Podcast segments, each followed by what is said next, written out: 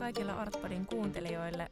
Me ollaan täällä studiossa taiteilijoiden Anna-Karoliina Vainion ja Halis Josefin kanssa keskustelemassa taiteilijoiden toimeentulosta ja rahasta. Ja tosiaan taustaksi se, että me, mulla on täällä Nuoret 2023 näyttelyn taiteilijoita, eli puhutaan osittain myös tästä näyttelystä ja, ja sitten Suomen taiteilijaseuran tällaisesta palkkakokeilusta, mutta myös laajemmin, laajemmin taiteilijoiden toimeentulosta ja, ja rahasta. Tervetuloa. Kiitos. Kiitos. Joo, ähm, jos aloitetaan siitä, että että tosiaan onneksi olkoon ensinnäkin tästä näyttelystä, se on aivan mahtava, niin Suomen taiteilijaseura tosiaan pilotoi tällaista, mm, tai niin kuin tämän 2023 näyttelyn yhteydessä työsuhteista työtä yhdeksän taiteilijan kanssa. Ja lisäksi jokaiselle näyttelyyn osallistuneelle maksettiin näyttelypalkkio. Sä olit yksi näistä työsuhteisista taiteilijoista, Anna-Karoliina. Joo. Niin minkä tyyppisiä kokemuksia sulla liittyy tähän äh, kokeiluun?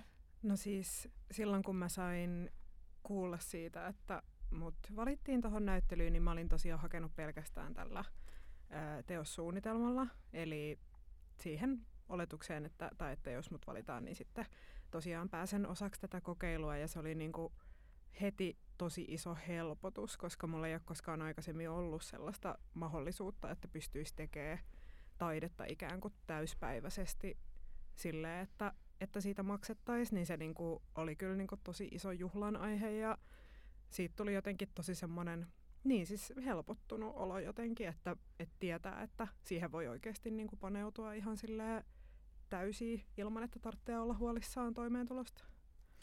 Miten tämä toteutettiin käytännössä? Eli oliko joku tietty aika, jonka sisällä niin kuin tehtiin täyspäivästä 7,5 tuntia vai miten tämä järjestettiin? Joo, käytännössä joo. Eli tota, siinä oli silleen, että, että tosiaan tämä kokeilu niin oli niin, että se on yhdestä kolmeen kuukautta. Ja koska mulla oli tosi iso töiden teos, iso ryijy, niin tota, ö, mä olin hakenut sitä ihan täyttä kolmea kuukautta. Ja me tehtiin siis ihan niin kuin käytännössä perinteinen työsopimus ö, taiteilijaseuran kanssa, jossa sitten mä niin kuin kerroin mun työskentelyajat ja päivät. Ja siinä oli ikään kuin semmoinen niin vaatimus siitä, että kuinka monta tuntia viikossa pitää tehdä töitä ja sitten lupauduin tekemään sen, sen määrän ja sillä, että hyvin perinteisen niin kuin, tyyppinen työsopimus se oli kyllä.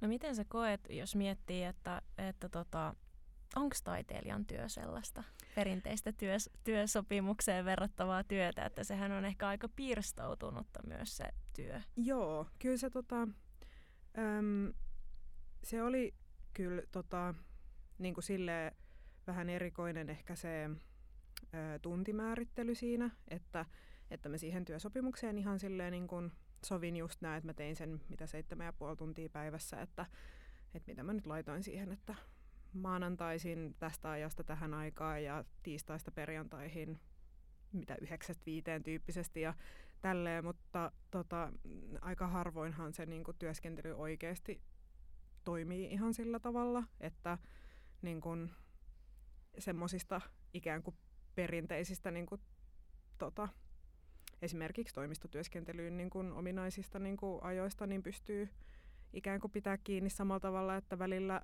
tota, työhuoneella tulee pidettyä niin kuin tosi lyhyitäkin päiviä ja sitten joskus sitten taas niin kuin huomattavasti pidempiä kuin se seitsemän ja puoli, että et onhan se vaihtelevampaa oikeasti. Joo. Miten, miten tota, Halis sulla, sä et ollut tässä palkkapilotissa mukana, mutta millä tavalla sä niin kun rytmitit tämän, tämän taiteellisen työn mm, niin kuin, ja tämän, tämän tavallaan nuoret 23 työn omaan elämääsi? No, ö, mä oon ollut onnekas, että mä sain SKRltä apurahaa tähän teos, teoksen toteuttamiseen ja myös Taikelta, niin tässä on ollut aikaa myös semmoiselle prosessityöskennelylle, koska vaikka ei se itse työ ei ole heti aluksi fyysistä, niin mulla ainakin menee noin, saattaa mennä puoli vuotta, että mä vaan suunnittelen sen ja pohdin ja mietin, että, että mitä mä haluan sanoa tällä työllä tai tällä teoksella.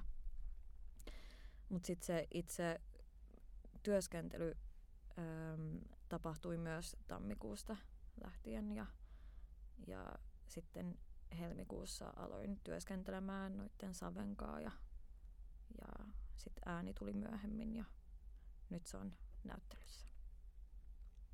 Koetko että tämä apuraha riitti kattamaan sen työn, mitä teit tämän parissa? Tää, mä pohjustan tätä vähän sillä, että Kuporen ja Taiken, Taike teki yhteistyönä 2019 tämmöisen parometrin, jonka aiheena oli työ ja toimeentulo. Ja siinä tota, juurikin tuotiin esille tätä, mistä äskenkin puhuttiin, että paljon tehdään palkatta ja korvauksetta työtä, joka usein on tätä esimerkiksi ennakkosuunnittelua tai ideointia. Että toi kuulostaa aika pitkältä ajalta, kun säkin oot suunnitellut tuota teosta. Että koetko sä, että niin kuin se korvaus ikään kuin, tai se apuraha, jonka sä sait, että se on riittävä? No siihen ö, ajatusprosessiin se kyllä riitti. Et mutta sitten mä ehkä aliarvioin itse, että kuinka paljon ä, materiaalikustannuksia tämä itse teos on vaatinut. Ja, ja tota, ä, oppii sitten ensi kerralla, miten hakee, tai että huomaa, että pitää vaan hakea paljon apurahaa materiaaleihin tai just semmoista ylimääräistä, kun ei voi ikinä tietää, että miten, miten ne loppuu Joo, kyllä. Joo, ja, ja, toi, ja itse asiassa täällä yksi toinen taiteilija, jonka myöskin tota, niin, niin, äh, hän on itse työskentelyapurahalla tällä hetkellä ja kommentoi just noita materiaalikuluja ja sanoo, että äh, saa todella huonosti projekti- tai materiaalirahoitusta, vaikka hän on niin työskentelyapurahalla, joten joutuu tinkiä siitä omasta elämästä ja sen rahoittamiseen, kun se kuitenkin työskentelyapuraha on, on niin siihen työhön, että sitten sä joudut siitäkin maksaa niitä materiaalikuluja, jotka voi olla tosi isoja riippuen tietysti sit siitä, että mitä, mitä niin kuin työtä tekee. Mutta että et, et siinä mielessä mielenkiintoista. Miten, tota, miten sä itse näkisit, Halis, että olisiko tuommoinen tavallaan tuollainen niin yhdeksästä viiteen, no eihän se nyt tarvitse olla yhdeksästä viiteen, mutta silleen seitsemän puoli tuntia päivästä niin kuin palkkasuhteinen työ, kuin hyvä optio taiteilijalle. Mitä sä itse ajattelet siitä? No, no mä en voi kaikkien taiteilijoiden puolesta puhua, mutta ainakin omasta näkökulmasta niin toi on ehkä vähän ongelmallinen, koska sit, sit mä joudun jotenkin uudelleen asennoitumaan mun omaan taiteellisen työskentelyyn ikään kuin sen pitäisi olla jonkinlainen hyödyllinen tuote tai että, että tästä tulee nyt tuote tai jotenkin pelkään, että se itse teos vaan, sen, se sisältö vaan muuttuu tyhjäksi tai jonkinlaiseksi kapitalistiseksi esineeksi. En tiedä, mm. ketä se sitten hyödyntää. Se on varmaan just noin, että kuten sanoit, toi on musta niinku mielenkiintoista, että totta kai kaikilla on niinku omanlaiset prosessinsa ja just ikään kuin sehän on tietty ilahduttavaa, että pyritään kokeilemaan erilaisia tapoja, tapoja niin kuin siihen, että miten taiteilijat voi saada, saada mm. niin kuin palkkaa ja pal- palkkio, palkkiota tai toimeentuloa itse asiassa omasta työstään, mutta että mm. kehitettävää, kehitettävää on. Niin, mä mietin, jos mä voin kommentoida tuohon, että äm, koska monella, monilla ihmisillä on varmaan jonkinlainen semmoinen mielikuva taiteilijoista, että – me ollaan laiskoja ja juodaan vaan viiniä ja ei mitään muuta. Ja, ja onko tämä seitsemän ja puoli tuntia sitä, että ne yrittää varmistaa tai jotenkin näyttää muille, että me ollaan kovia työskentelemään. Ja sitten kuitenkin ongelma on se, että aika ei riitä siihen. Mitä mieltä sä oot? Siis kyllä siis kieltämättä siis ajatus myös, mikä mulla on niinku käynyt mielessä, toi niinku just mitä sä sanoit, että et tota, silloinkin kun mä sitä työsopimusta tein, niin ikään kuin, niin kuin äm, mä niin kuin, ö, ymmärrän sen niin kuin perinteisen käsityksen tavallaan siinä siitä, että, että joku tietty tunti määrä kuukaudessa pitäisi työskennellä ikään kuin sen korvauksen niin kuin vastineeksi, mutta sitten taas mä ehkä koin sen just vähän ongelmaksi sen, että, että siinä piti niin tarkasti määritellä just ne spesifit työajat, koska äm, jotenkin siitä tuli sellainen olo, että mä olisin ehkä toivonut enemmän sellaista niin kuin luottamusta siihen, että se taiteilija toteuttaa sen työn ilman, että tarvii määritellä ikään kuin niitä niin kuin jotenkin kellottaa sitä niin kuin, tai kellokorttilla vähän niin kuin leimata itsensä sisään ja ulos tyyppisesti, että, että tota, vaikka eihän sitä siis tarkkailtu tietenkään mitenkään, että mitkä tuntimäärät oikeasti niin kuin työskentelee, mutta siitä tuli jotenkin semmoinen niin ajatus, että, että on ehkä vähän vielä tavallaan semmoisissa, niin no kun tämä on niin ensikertainen niin kuin kokeilu, että, että vähän semmoisissa niin lapsen kengissä vielä, että vähän kasvukivuissa, että miten tuommoisen niin saisi ikään kuin silleen jotenkin täyspainoiseksi ja niin kuin oikeasti toimivaksi systeemiksi sille, että, että siinä niin kuin luotettaisiin siihen, että se taiteilija tekee kyllä sen työn, mikä niin kuin, tota, luvataan ilman, että sitä tarvii niin tarkasti ikään kuin säännöstellä sitten. Tuossa barometrissa nousi esille myös just tämä, mitä tekin toitte e, esille tähän taiteilijan työn arvostukseen liittyen ja siihen liittyvät puutteet edelleen ajatellaan, että taiteilija just vähän niin kuin harrastelee eikä ole semmoinen vakava ammattiharjoittaja, niin, niin tuleeko tämän tyyppistä ennakkoluuloa vastaan teille ammattitaiteilijoina? Tulee. Joo. Tulee. Mm. Ja sitten just muutama viikko sitten mun ö, ystävä kysyi multa, että et onko taide aitoa, jos se on kallista. Ja että miksi pitää satsaa siihen niin paljon kuluja ja ynnä muuta, niin sit, mm, mikä on myös hyvä, hyvä kysymys, mutta jos joku teos vaatii tietynlaisia materiaaleja, niin nämä materiaalit vaan maksaa niin paljon ja, ja itsellä ei ole varaa sellaiseen, niin kyllä yrittää niin sitten se itse teos kai, se itse raha sit määrittelee sen teoksen toteuttamisen ja se on harmillista. Joo, siis kyllä niin jotenkin ehkä, mä en edes tiedä kuinka monta kertaa multa silloin kun tota, opiskelin vielä, että mä oon Kankaanpään taidekoulusta valmistunut kuvataiteilijaksi 2019 ja silloin kun oli koulussa vielä ja se on siis nelivuotinen koulutus, niin se, että, että kun kertoo, että opiskelee kuvataidetta ja sitten kysytään, että, a, että kuinka pitkä se koulu on ja sitten sanoo, että neljä vuotta, niin se on neljä vuotta, että mit, mit, mitä siinä on niin opittavaa neljä vuotta? tai sille, että, Just että tavallaan mitä, miten kuvataiteilijan koulutus voi olla noin pitkää, eikö se on joku kesäkurssi? niin se, se on kyllä ehkä semmoinen, mikä tuli tuosta niin heti, heti ekana mieleen.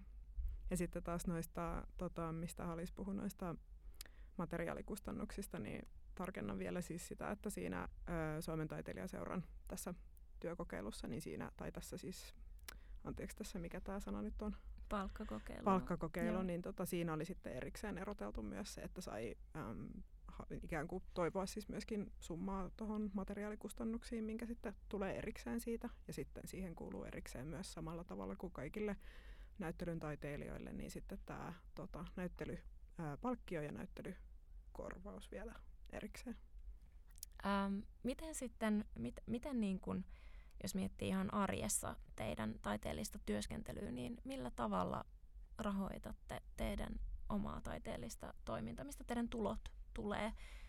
Tämä kysyn tätä sen takia, koska tässä barometrissa tosiaan, tässä 2019 vuoden barometrissa, niin aika monet vastanneista sanoo, että se päätoiminen työ on se taiteilijan työ, mutta ne tulot ei kuitenkaan. Se ei tarkoita sitä, että se päätoiminen tulo olisi kuitenkaan taiteilijan työ. Niin miten, miten teillä, tai jos haluatte avata sitä? Joo, no siis mulla on aika lailla just noin kuin sä sanoit, että, että vaikka toki sillä taiteellakin niin kuin jotain tienaa teosmyyntien kautta ja näin poispäin, niin tota, mä siis teen ihan päivätöitä, että mä teen ä, museoissa asiakaspalvelutöitä, näyttelyvalvontaa, lipunmyyntiä, tällaisia juttuja niin kuin pari kertaa viikossa, mikä on se käytännössä, millä mä varmistan sen, että mä saan vuokran vaikka maksettua joka kuukausi. Että se taiteellinen työskentely itsessään ei ole ikään kuin niin luotettavaa, että mä uskaltaisin heittäytyä siihen täysin. Se on niin kuin toiveena, että se olisi joskus mahdollista potentiaalisesti, mutta niin kuin tällä hetkellä se ei ole niin kuin, että mulla pitää olla se turvaverkko ikään kuin siinä sitten, mikä ei niin kuin kuitenkaan silleen, aina on myöskään huono juttu siinä mielessä, että, että mulla on oma työhuone, mä työskentelen siellä yksin ja niin kuin tavallaan taiteilijan työskentely on aika yksinäistä niin kuin välillä, niin silleen, niin kuin mä nautin ihan siitä niin kuin jotenkin rytmistä ja sosiaalisista kontakteista, mitä se niin kuin päivätyö myös tuo niin kuin mukanaan, mutta, mutta toki se on myös semmoinen, että ei mulla oikeastaan ole niin kuin tällä hetkellä vaihtoehtoja. että, niin, kyllä. No mä oon nyt muutaman vuoden tota, ollut ihan sille onnekas, että on saanut ja elänyt apurahoilla.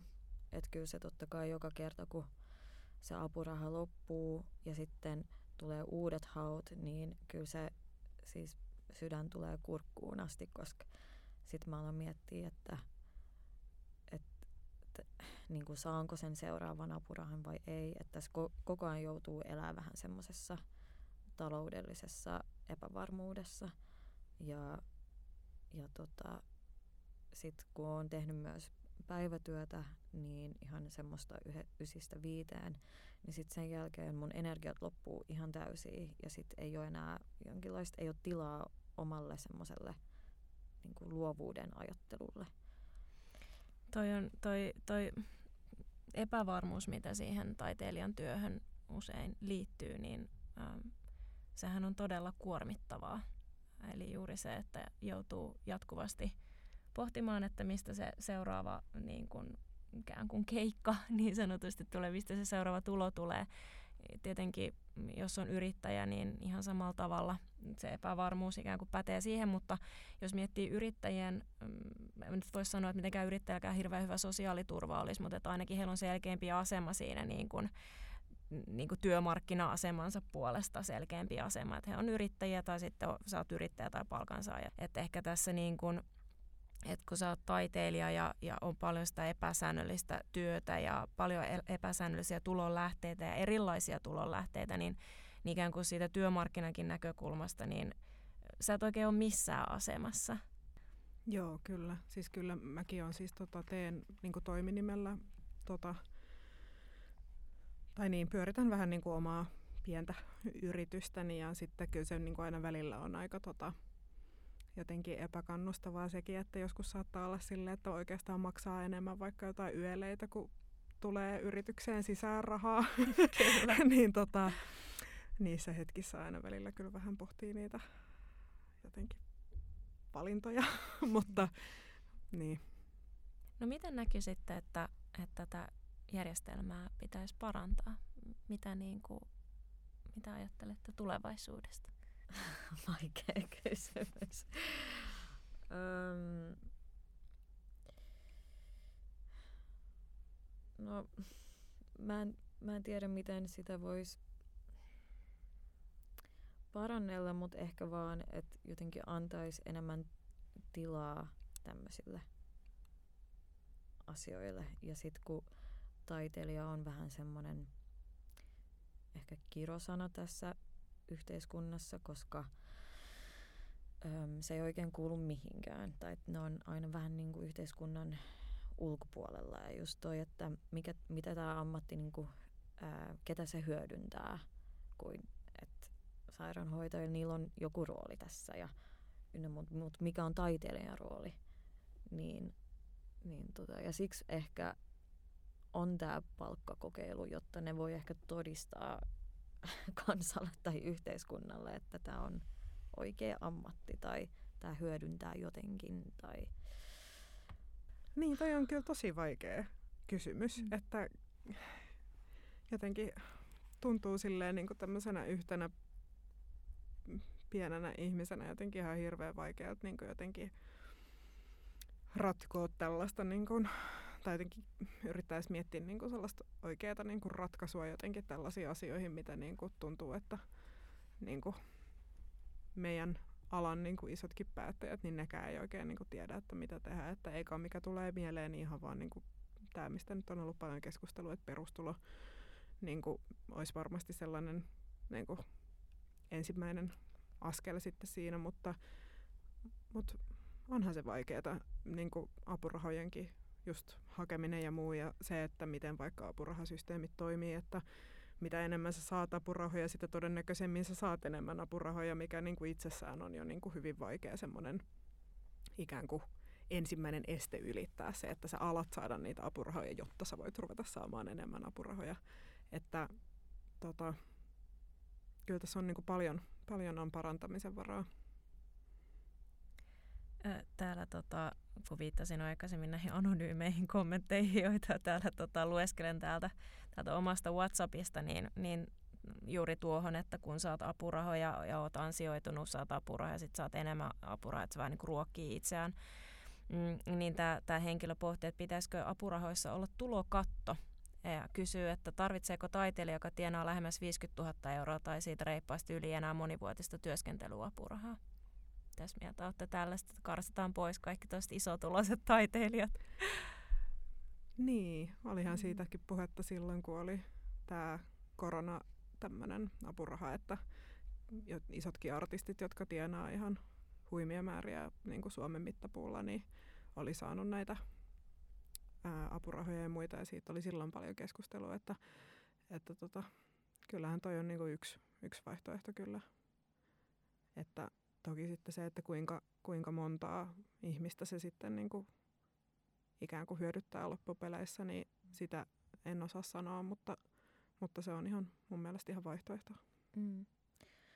Niin, ja sitten sen pitäisi olla tasa-arvoisempaa, koska monet taiteilijat, on monia lahjakkaita taiteilijoita, mutta sitten niillä on omat epävarmuudensa ja omat niin kuin, kynnyksensä, että uskaltaakohan tässä hakea apurahaa – ja sitten siinä vierähtää vuosia ennen kuin ne tekee asialle jotain, niin sitten sit sille, että sillä hakemukselle ei anneta niinku arvoa, vaan ehkä CVlle ja niihin edellisiin apurahoihin annetaan arvoa, niin sitten se on ehkä vähän epätasa-arvoista.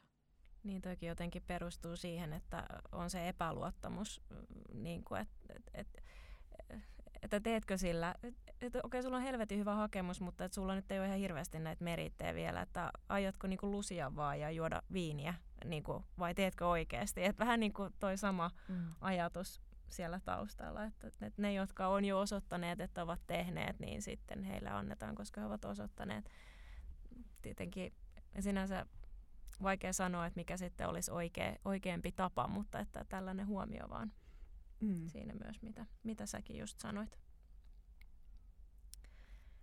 Ja sitten täällä, täällä mulla tota, täällä Whatsappissa, niin täällä oli vielä, että me tarvitaan rahoitusta lisää piste. Mm. Et se, on, se on myös niinku yksi hyvin hy- hyvä huomio, ja että mihin sitä yhteiskunnasta ollaan, mihin, mille sektoreille tämä rahaa ohjataan. Ja mä tartun, tartun Halis tuossa siihen, mitä sanoit tuossa aiemmin, että mikä se taiteen yhteiskunnallinen rooli on ää, tässä niinku tuotta, tuottavuutta tavoittelevassa kapitalistisessa yhteiskunnassa, että me ei voida osoittaa, että äh, niin kuin taideobjekti tuottaa X määrä jotain. Mutta kyllähän me nähdään se, että taide on yhteiskunnallisessa keskustelussa äärimmäisen tärkeä. Se on niin kuin poliittinen kannanoton väline ja sillä on hyvinkin keskeinen rooli. Et just eilen kävin tota, vasta auenneen Ateneumin tota, uuden kokoelmanäyttelyn tsekkaamassa ja mun kaveri oli siellä just töissä ja hän sanoi, että, että, tota, että joo, että on kyllä ollut ihan hullu päivä, että, että tyyli monta tuhatta ihmistä ole käynyt tänään ja ensimmäisenä niin kuin avajaisviikonloppuna, että, että sitten mä kyllä siihen niin kuin pysähyin miettiä sitä, että kuitenkin niin kuin Helsingissä asuu mitä 600 000 ihmistä ja että jos niistä kaikista niin kuin yhden aamun aikana monta tuhatta ihmistä käy niin kuin ikään kuin jotenkin haluaa mennä katsomaan, niin mm. kyllähän se nyt niin kuin jostain kertoo. Niin, ja musta tuntuu, että ehkä se johtuu siitä pandemiastakin, että ihmiset huomasivat, että, että tota, kun aika monet paikat meni kiinni, teatterit meni kiinni, elokuvateatterit ynnä muuta, kaikki missä on kulttuuria, niin sitten ehkä ihmiset vähän heräs siihen, että, että kyllä tässä pitää jotenkin ruokkia semmoista henkistä pääomaakin. Niin ehkä siinä mielessä taide on merkityksellinen, että se sen tarkoitus on herättää tunteita ja herättää uusia ajatuksia ja uusia tapoja nähdä yhteiskuntaa ja et ei tietenkään ei me olla täällä taiteilijana jotenkin mm, moralisoimassa tai opettamassa ketään, mutta vaan että ehkä ihmiset pystyy samaistumaan joihinkin meidän mm. ajatuksiin. Ja just toi hyvinvointi ja niin kuin mm. yksinkertaisesti niin kuin ihmisten hyvinvointia lisäävä arvo myös. Ja onhan mm. hyvinvoinnilla siis myös talouden näkökulmasta hinta. Että kyllä siinä mielessä voisi ajatella, että taiteella on niin kuin isokin, isokin rooli siinä, siinä että tota, mä, niin kuin sanoin aluksi, niin pidetään tämä tällaisena hyvin lyhyenä, ytimekkäänä ja tiiviinä keskusteluna. Onko teillä jotain ajatuksia vielä, mitä haluaisitte tuoda esille taiteilio- taiteen tekemiseen ja toimeentuloon ja rahan liittyvissä teemoissa? Mm, no mulle tuli mieleen, että mä en tiedä huomasitteko Helsingin Sanomien seitsemän tuntia sitten tulleen artikkelin, minkä alan opiskelu korkeakouluissa toisi suurimmat tulot Kyllä, joo, joo. luin nopeasti. Kyllä. Tota, ähm, tässä on pienituloisimmat ähm, ylemmän korkeakoulututkinnon suorittaneet, niin tota, kuvataiteen maisteri on selkeästi, siis heittämällä tota, pienituloisimmassa ja sitten ammattikorkeakoulututkinnoissa, niin tota, samoin heittämällä pienituloisimpana, että, että tota, Joo, musta tuossa oli mielenkiintoista myös se, että, että tota siinä, muista kuka sitä kommentoi siinä jutussa, mutta että ää, tulisi ohjata opiskelijoita siis sellaisten alojen pariin, jossa on hyvät työllistymismahdollisuudet ja jossa on niin kuin, niin, hyvä työllistymisnäkymä. Ja ohjata po- tai luin sen niin, että ohjata pois siis aloilta, jossa selkeästi mm. tätä rahaa ja toimeentuloa ei ole niin onhan se vähän ongelmallista. On, on se ehdottomasti joo. En tiedä, mikä tämä mun pointti tässä oli tuoda tämä tähän loppukaneetiksi, mutta... Tota... Kyllä te jäädään tällaisiin tuo, turmiollisiin tai, tai ei, dystooppisiin ei. fiiliksiin, mutta ei kyllä tietenkin tärkeää juuri tämä, että keskustellaan aiheesta ja, ja, ja tu, niin kuin Suomen taiteilijaseurakin tekee paljon vaikuttamistyötä muun Joo, muassa näiden asioiden ympärillä ja se on, ja toki monet muutkin tahot. Että... Mm.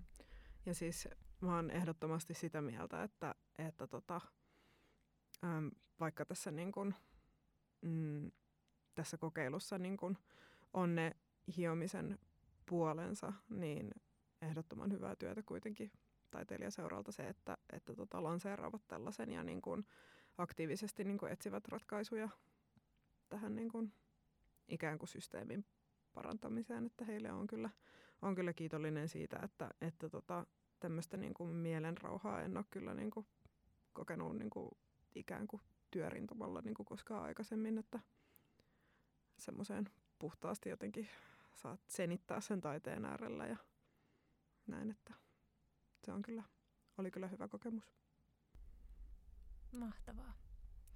Hyvä. Kiitoksia teille ja, ja tota, ä, paljon onnea ja rakkautta kevääseen. Kohta Kiitos, alkavaan kesään.